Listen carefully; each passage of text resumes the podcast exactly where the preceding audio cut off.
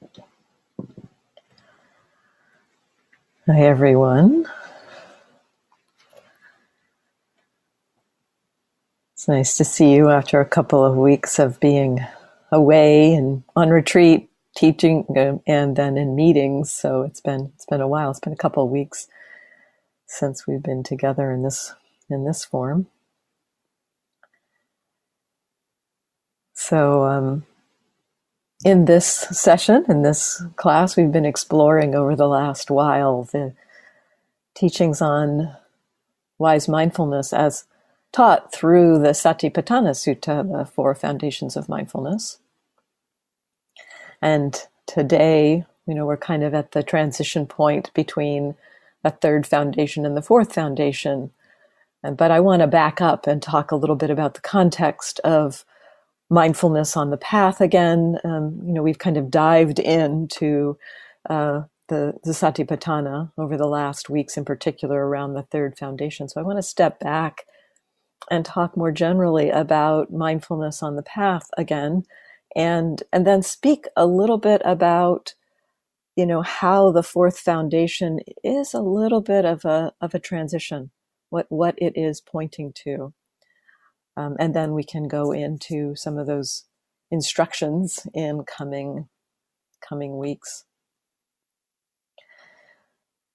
So um, the teachings on from the Satipatthana are kind of described as the definition, we could say, the definition of what wise mindfulness is in various places in the suttas where the Buddha talks about wise mindfulness. What is wise mindfulness? He says, well, this is the establishment of the four foundations of mindfulness. It's the establishment of mindfulness in these four aspects of experience. Body, aware of, mindful of, body as a body, um, feeling, aware of feelings as feelings, and feelings here not meaning emotion as much as the uh, simpler experience of pleasant, unpleasant, or neutral um, experience, both bodily and mental, pleasant, unpleasant, neutral experience. Understanding feelings as feelings, understanding mind states as mind states, where mind states moves into a little bit more of that emotional terrain, but encompasses more than that. Um, it uh, it it includes um, all of the emotional terrain that's based on uh, the arising of greed and aversion. So all of the reactive emotions are included in this. And as well, all of the wholesome emotions, the emotions um, based on uh, non greed, non aversion. So love and connection and compassion and joy, delight. Um, but then also things like tranquility and mindfulness are included in these mind states. So, um, um, a kind of a, a, a, recognition of that part of experience, you know, that in and of itself, mind states as mind states. And so these first three foundations are encouraging us to be curious about our experience as experience in and of itself. And this is connected to this, why this is wise mindfulness, this, uh, this exploration of being curious about experience as experience in the present moment.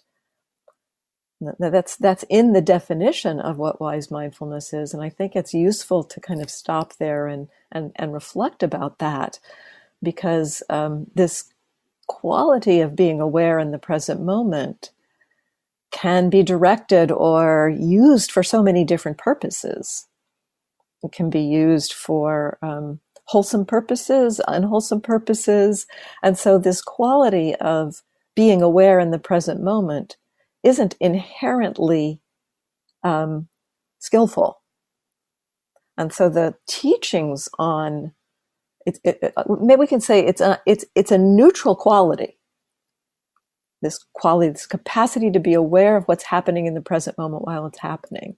It's a neutral quality, and it's skillfulness or unskillfulness is dependent on the intention and views that support it.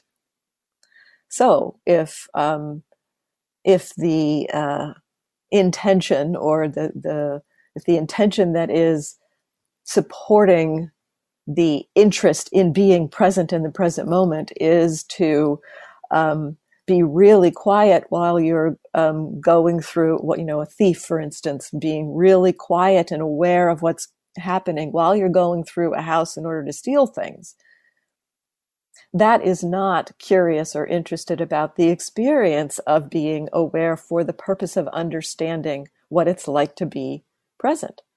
It's that's not awareness of body as a body. It's it's aware of the body in order to do something. In this case, steal. And so the uh, the teachings of mindfulness are embedded in a broader context. They're embedded in the, the Eightfold Path, where the first part of the Eightfold Path is this view of um, you know, kind of the, the orientation around what is it that creates suffering and what is it that leads away from suffering. And that this view is um, kind of the view that informs or shapes our intentions towards engaging in the world. Now, it may not shape all of our intentions towards engaging in the world, and yet, as we start to, uh, I mean, because we we have you know, things that we need to do. For instance, you know, planting in a garden. I have the space outside my my um, my house that I have that I can plant things in, and um, you know the the the intention there is you know some of it is to create a nice space where I can relax and be at ease, and I would say that's not an unwholesome intention. Um, and it could be a wholesome intention. At times, it could be a wholesome intention if I'm engaging with that process with a curiosity around is this creating stress and suffering, or is this creating um, support for a movement in the direction of ease and peace? And I must admit, there are times when the process is engaged with uh, stress and suffering. And so, you know, that's a useful thing to notice. So that's the view that kind of shapes, uh, shapes the whole of our path is the curiosity about what is suffering.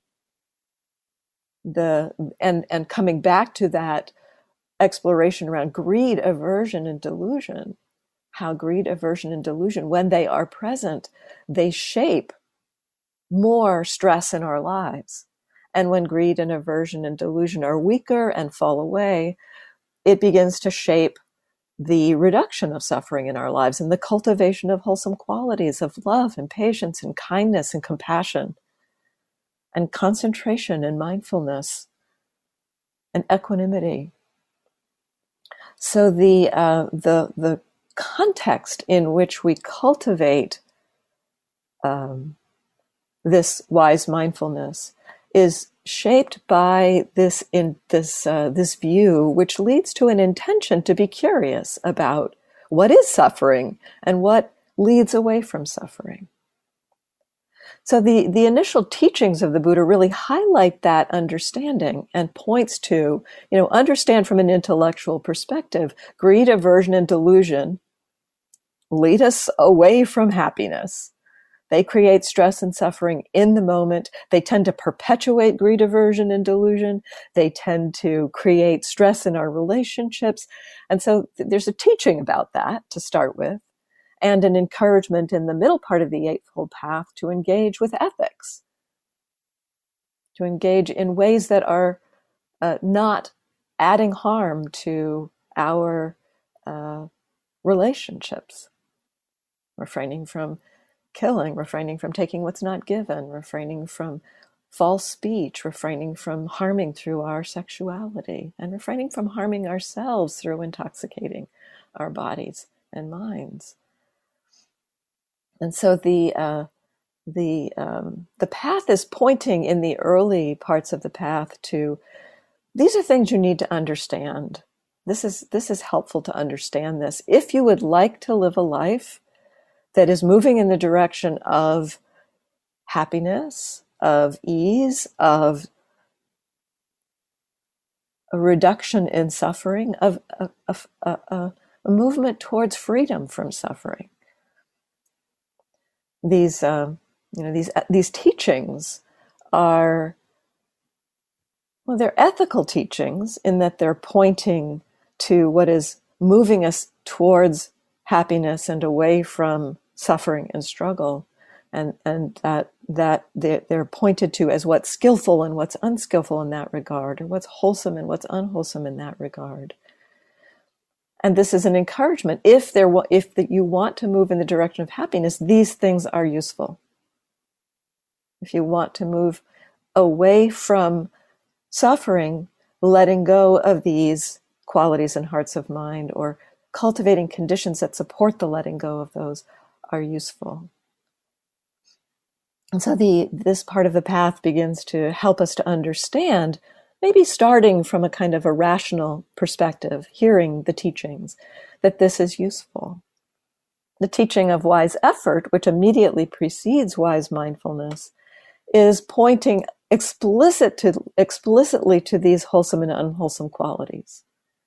It, it talks about wise effort, talks about what are wholesome, what are un, unwholesome qualities of mind, and that we should encourage, support the wholesome, cultivate the wholesome, and that we should um, look at what it means to let go of the unwholesome, what it means to not encourage conditions for those unwholesome states to arise.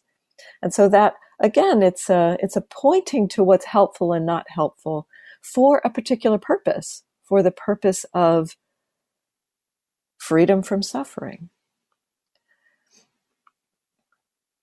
Mindfulness is needed all along the path as we explore ethical conduct, as we explore this um, um, teaching of wise effort. And so there's a kind of an integration. I don't think of the Eightfold Path as, you know, first do the first step and then do the second step. It's actually, you're, you're really, you're cultivating all eight aspects of the Eightfold Path with each part of the Eightfold Path. So with, you know, exploring particularly, you know, exploring the, uh, you know, teachings around ethics, we need to be mindful of what's happening in our hearts and minds. Is this motivated by greed or aversion? You know, that the the um, the teachings encourage us to refrain from actions, but that creates conditions for us to see, not just in this teaching, um, in the Buddhist teaching, it's not simply about refrain from the action and try to prevent yourself from doing the action. It's an encouragement to have those um, possibility, the, the movement towards doing a particular action to be kind of a wake up bell. What's going on in there? To be aware of what's happening.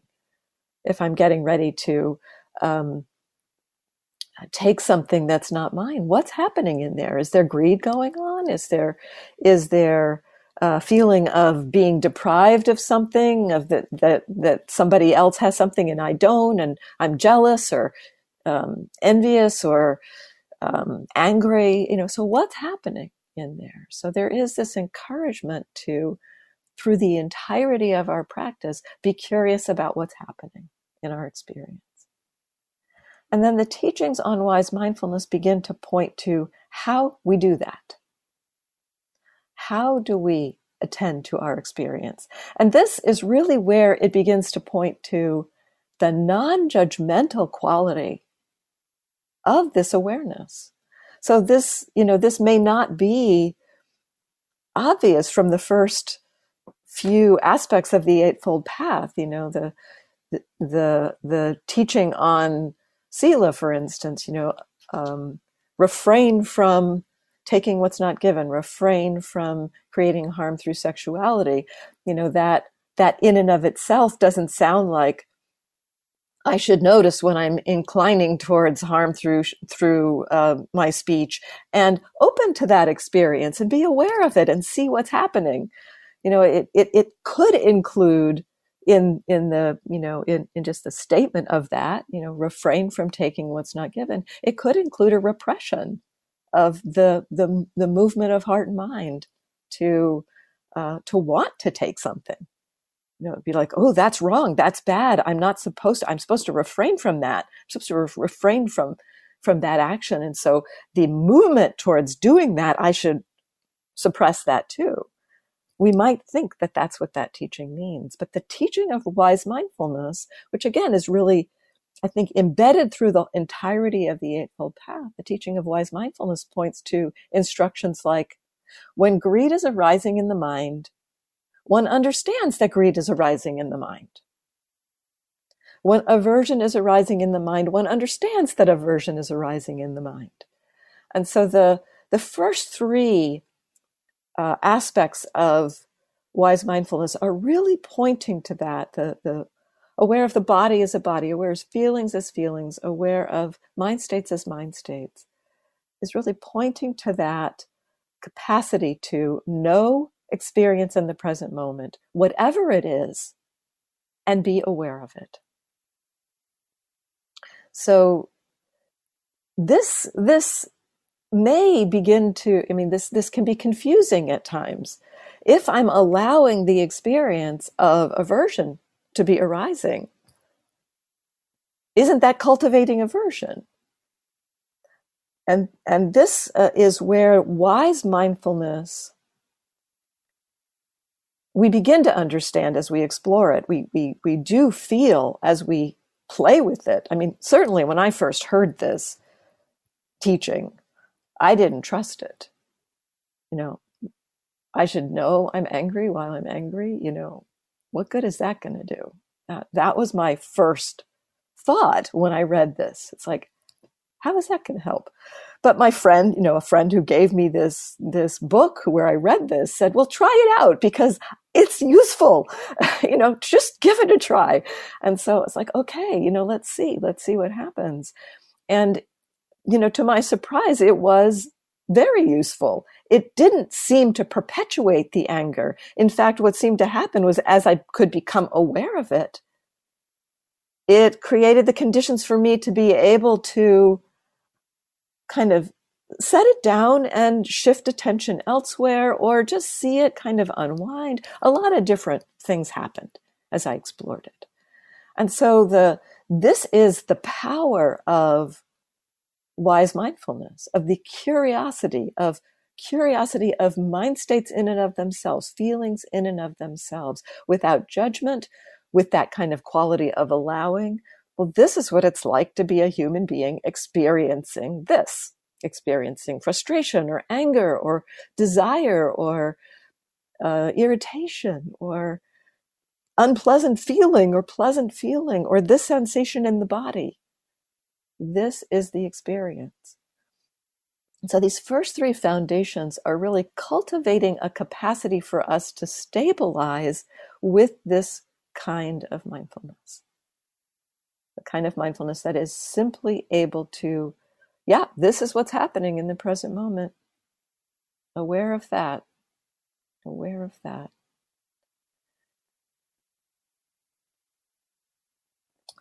The fourth foundation uh, I would say, is an encouragement. I'm going to step back for again, again for a second because what happens as we as we uh, begin to have this curiosity of this is what's arising in the present moment. So anger is arising in the present moment, for instance. What happens in that allowing non judgmental kind of mindfulness is that we get a direct experiential understanding of what the first six aspects of the Eightfold Path were telling us. It's suffering to be motivated by greed, aversion, and delusion. That these qualities are not helpful, that they create contraction and tension in the mind. They are not onward leading, they create tension in the world, they create tension in our relationships. And so we get that that experience, the experiential, the mindfulness is what gives us the experiential feedback that what those first six uh, practices of the Eightfold Path were telling us, we know for ourselves. Yeah, that's that's a truth. You know, that's the nature of greed, is not a pleasant place. The nature of aversion is suffering. So the the the mindfulness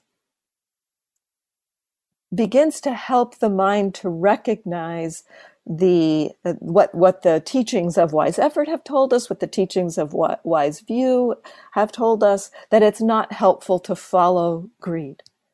So that it's that it's painful, that it's suffering, that it is creating suffering to be engaged with greed, aversion, and delusion. And so the the the beginning practice the, as we begin to explore just recognizing okay this is the experience of anger arising in the present moment that's what we begin to experientially know this is actually insight it may not seem like it you know it may not seem like recognizing that this is suffering is insight but it is insight because before we turn to curiosity about experience as experience. Usually, where our mind goes when something, a reactive emotion is arising, is into thoughts about what this is about and what I need to do about it and who is, um, who do I need to change or how, do I need to change the situation?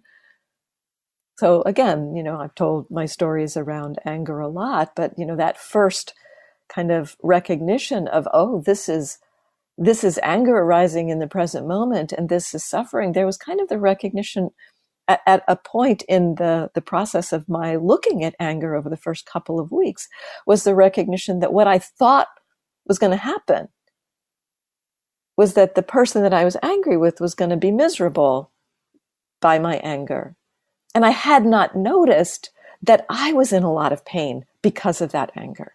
And so that turning with mindfulness gave the mind that education that it had completely missed because of its thoughts, because of its ideas, because of its views about the situation, about you done me wrong and I'm going to get back at you, completely missed that that experience of anger in the present moment was painful in and of itself. And so the, the turning with mindfulness begins to give us that education about the direct experience of greed, aversion, and delusion being suffering. And likewise, we also begin to, to get the, um, the sense when wholesome qualities arise in the mind, when care or connection arise in the mind, when patience arises in the mind, when we're aware of that, we begin to feel the, the quality of kind of connection of that. Again, it's an experiential thing, kind of a, a, different quality in the heart and mind. When there's greed or aversion or delusion arising in the mind. Usually there's a feeling of constriction in the heart, an agitation, a quality of uh, pressure or tension. When wholesome qualities are arising, there's often an experience of expansiveness, of ease, of um, receptivity, of balance. And so that experience, we feel with mindfulness, that experience, there's a kind of a direct movement towards the, the, the mind and heart know that way is the way towards not suffering. So the, the encouragement to just be with our experience as experience is essentially helping us to understand directly, experientially, what the teachings have been talking about. Greed, aversion, delusion create suffering.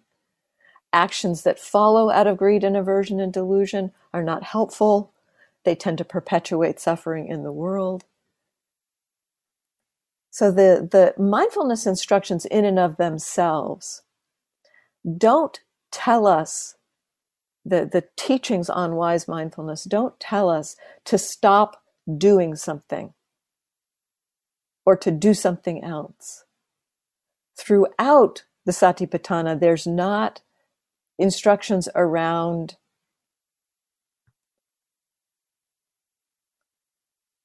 what's the right word? Um, antidotes. the sati, there are other places in the Eightfold Path within um, within um, wise effort. There's a place for antidotes, but there's also a place for simply wise mindfulness within wise effort.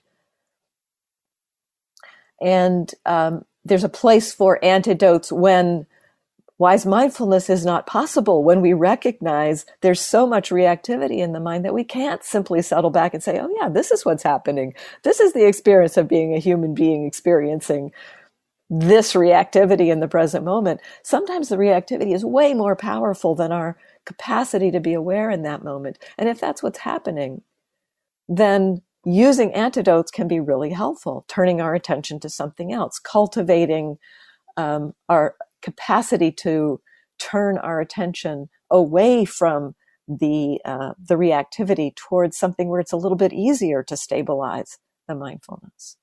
So there are places for antidotes in the practice, but the description in the suttas of wise mindfulness is just talking about noticing what's happening in the present moment while it's happening. Body.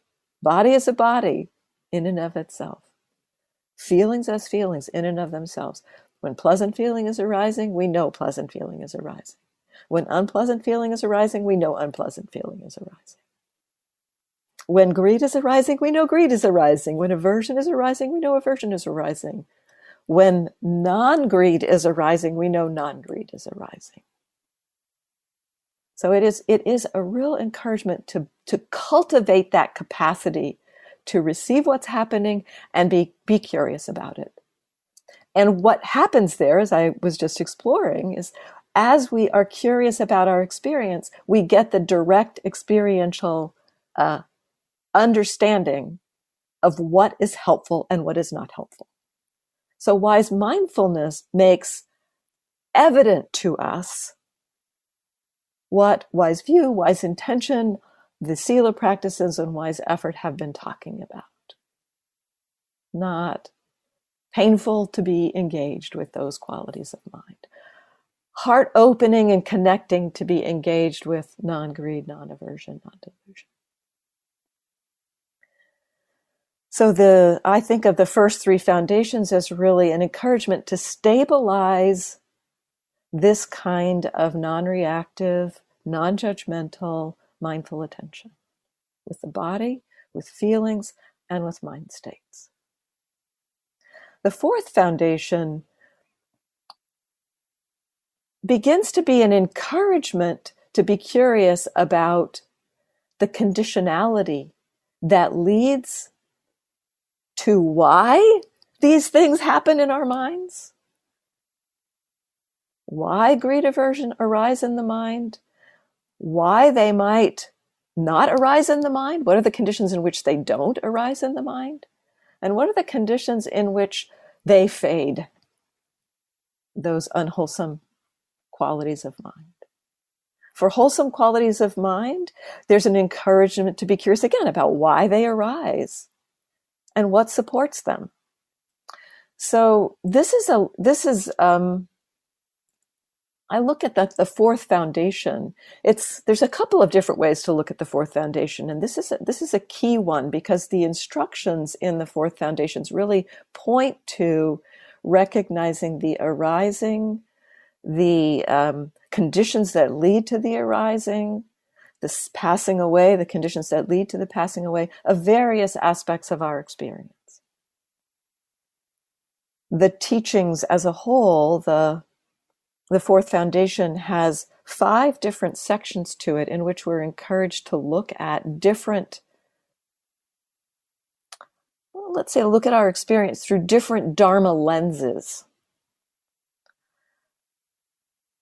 The dharma lens of the hindrances the presence or absence of the hindrances the dharma lens of the five aggregates of these quali- these uh, processes of body and mind that make up our experience the processes of the six sense bases, which are the um, uh, six, five physical sense bases plus the sense base of the mind, the um, seven factors of awakening, uh, kind of the lens of looking at are the wholesome qualities of mind present or absent? The flip side of looking at the hindrances, essentially. The hindrances is looking at whether the unwholesome qualities of mind are present or absent.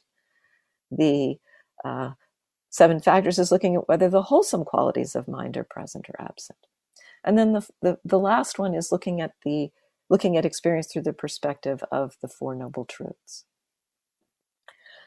and we'll go over these in more depth over the coming weeks. I'm, I'm not just going to leave it with that, but um, I, I, want to give you a kind of the big picture today. Um, so um, the the the name of the fourth foundation is Dhamma Nupassana, the awareness or mindfulness of Dhammas. Dhamma is a word that has multiple meanings in uh, in the Pali, and it's used in different ways in the suttas.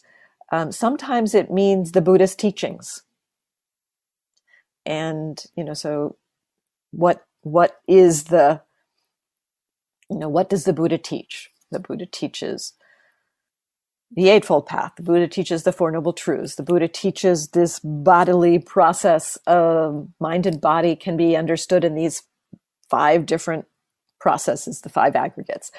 The Buddha teaches about the hindrances and how those get in the way of concentration. So there's those are the kind of the Dharma teachings.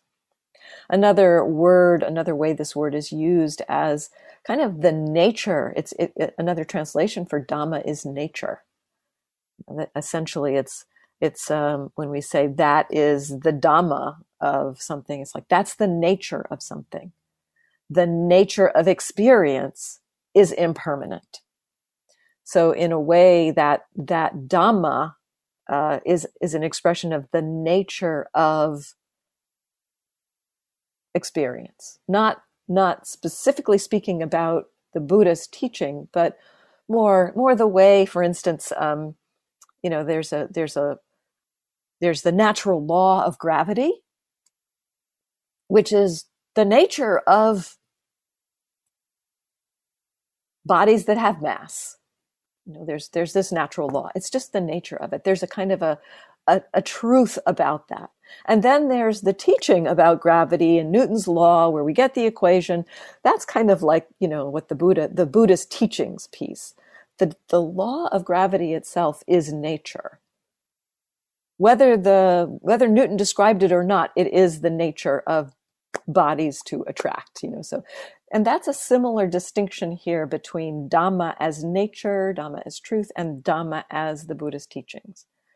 The Buddha is attempting to describe the, the uh, nature of experience, but that nature is present or is, is happening experience is impermanent, whether or not the Buddha teaches that experience is impermanent. So that's a kind of a distinction. So we could say another definition for Dhamma is truth or nature.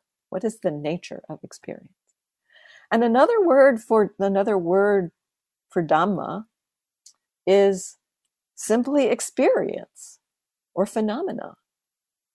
So the arising of a sensation is a Dhamma. That's another way that that the word is used. The arising of a sight, that's a Dhamma. The arising of a sound is a Dhamma.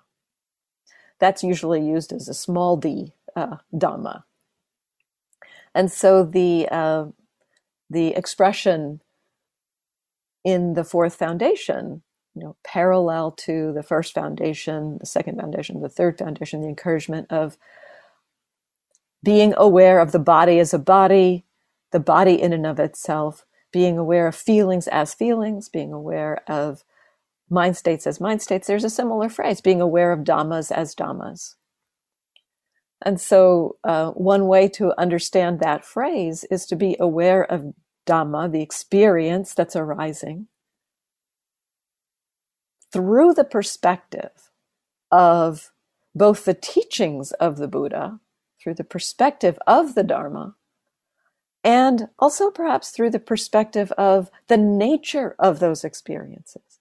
So the phenomena sight arises, sound arises, sound arises and passes away. Sound all experience is impermanent. All experience is unreliable. And so this, this is another way of understanding that phrase. One understands the Dhamma as the Dhamma, the Dhamma as experience, as experience itself. So the the uh, the teachings then could also be understood in this fourth foundation of kind of familiarizing ourselves with the various some of the various teachings of the Buddha in our direct experience. So the first teaching around the hindrances, for example, you know, getting familiar with what is the experience of of sense desire, what is the experience of ill will, what is the experience of sloth and torpor? What is the experience of restlessness? What is the experience of doubt? And that is the first encouragement in the Satipatthana, in the fourth foundation, around the, the framework of looking at our experience through the perspective of the hindrances. Get to know when the hindrance is present and when it's absent. Again, not an encouragement to apply an antidote to that hindrance.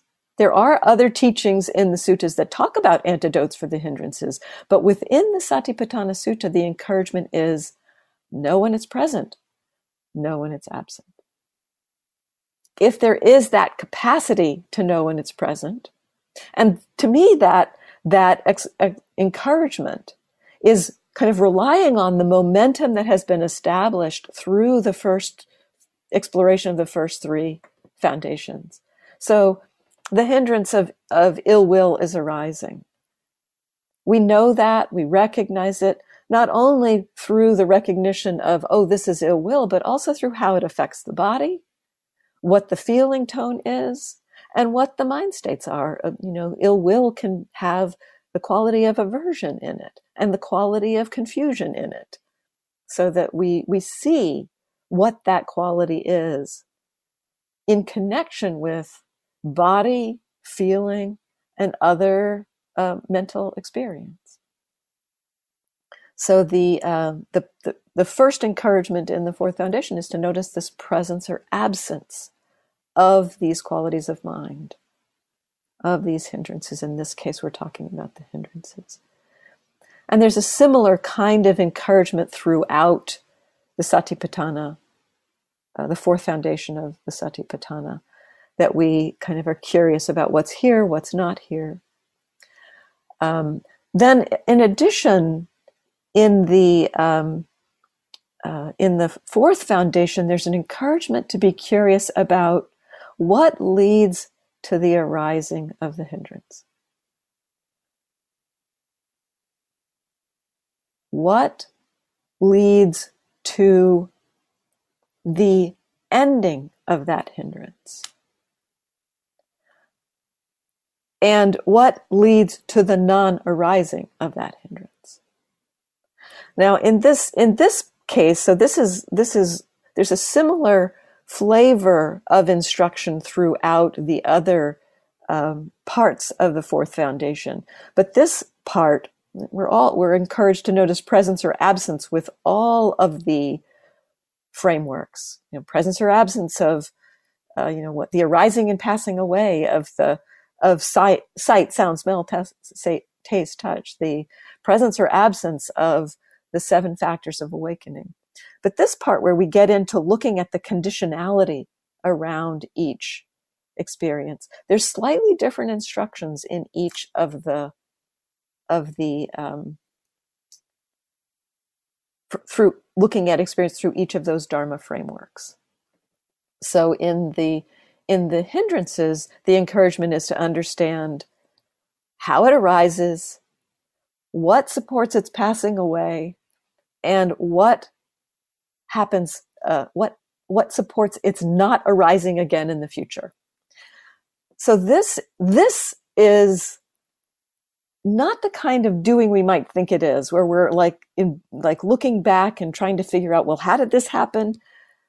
This kind of understanding of the conditionality around the arising of some kind of reactivity. This begins to happen simply through the continuity of the mindfulness. If we're trying to figure it out, um, often we're we're in a place of um, you know there's a there's a reason why we're trying to figure it out. We think think it's a problem, or um, you know we think we think